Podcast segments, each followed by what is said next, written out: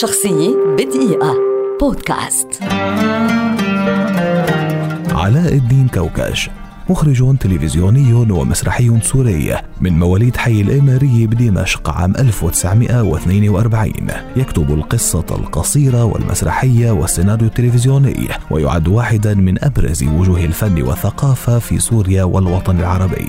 درس في قسم الدراسات الاجتماعية والفلسفية في جامعة دمشق مطلع الستينات، في الفترة نفسها التي اجتذبه فيها التلفزيون في سوريا، فالتحق للعمل به منذ الأعوام الأولى لانطلاقته، ثم أُفد إلى ألمانيا الديمقراطية حيث اتبع دورة في الإخراج التلفزيوني عام ألف وتسعمئة وستة وستين. أخرج كوكاش خلال مسيرته الفنية التي تمتد لأكثر من أربعين عاما أكثر من ثلاثين مسلسلا تلفزيونيا، من أهمها نذكر أسعد الوراق، سيرة بني هلال، حصاد السنين، الذئاب، أبو كامل والرجل سين. كما كتب وأخرج ثلاثة أفلام تلفزيونية تحت عنوان لا لن ترحل والقلب يحكم أحيانا، ولاحقا مسلسل أهل الرأي الجزء الأول ومسلسل رجال العز.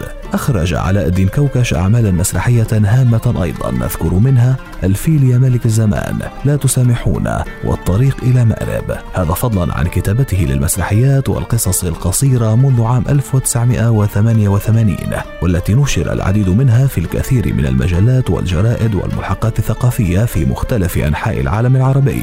أصدر مجموعة من مسرحياته في كتاب مسرحيات ضاحكة، ومجموعة تضم بعضا من قصصه القصيرة في كتاب إنهم ينتظرون موتك.